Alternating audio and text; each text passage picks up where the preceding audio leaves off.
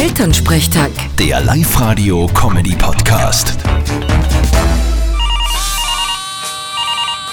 Hallo Mama, Grüß dich Martin, geht's dir eh gut? Fralli, und wie war's in der Therme? Na du, super, so gemütlich, so warm und eine Massage habe ich gekriegt von so einem jungen Fashion-Masseur. Ich fühle mich um 10 Jahre jünger, herrlich. Das freut mich. Und wie hat's dem Papa gefallen? Ja, eh ganz gut, glaube ich. Der hat seinen Kräutereinlauf machen lassen. Jetzt schaust er weniger.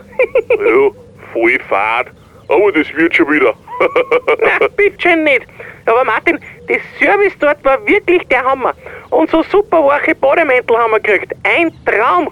Wir haben eh dringend neue gebraucht, da hat das gut passt. Mama, ihr habt's doch die Bademäntel nicht mitgenommen, oder? Na sicher, wieso nicht? Ich hab mir gedacht, die sind da eh dabei beim Preis.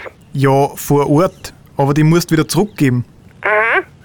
Die Handtücher dann wahrscheinlich auch, gell? Allerdings, die darf man sich nicht so einfach mitnehmen, wenn euch die draufkommen. Ah, jetzt übertreib nicht. Nehmen wir es halt nächstes Mal wieder mit, wenn wir wieder hinfahren. Ja, genau. Und dann lasse ich mich auch massieren von einer jungen Fashion-Masseurin.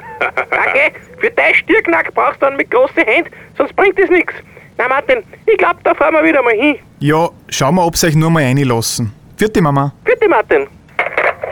Elternsprechtag. Der Live-Radio-Comedy-Podcast.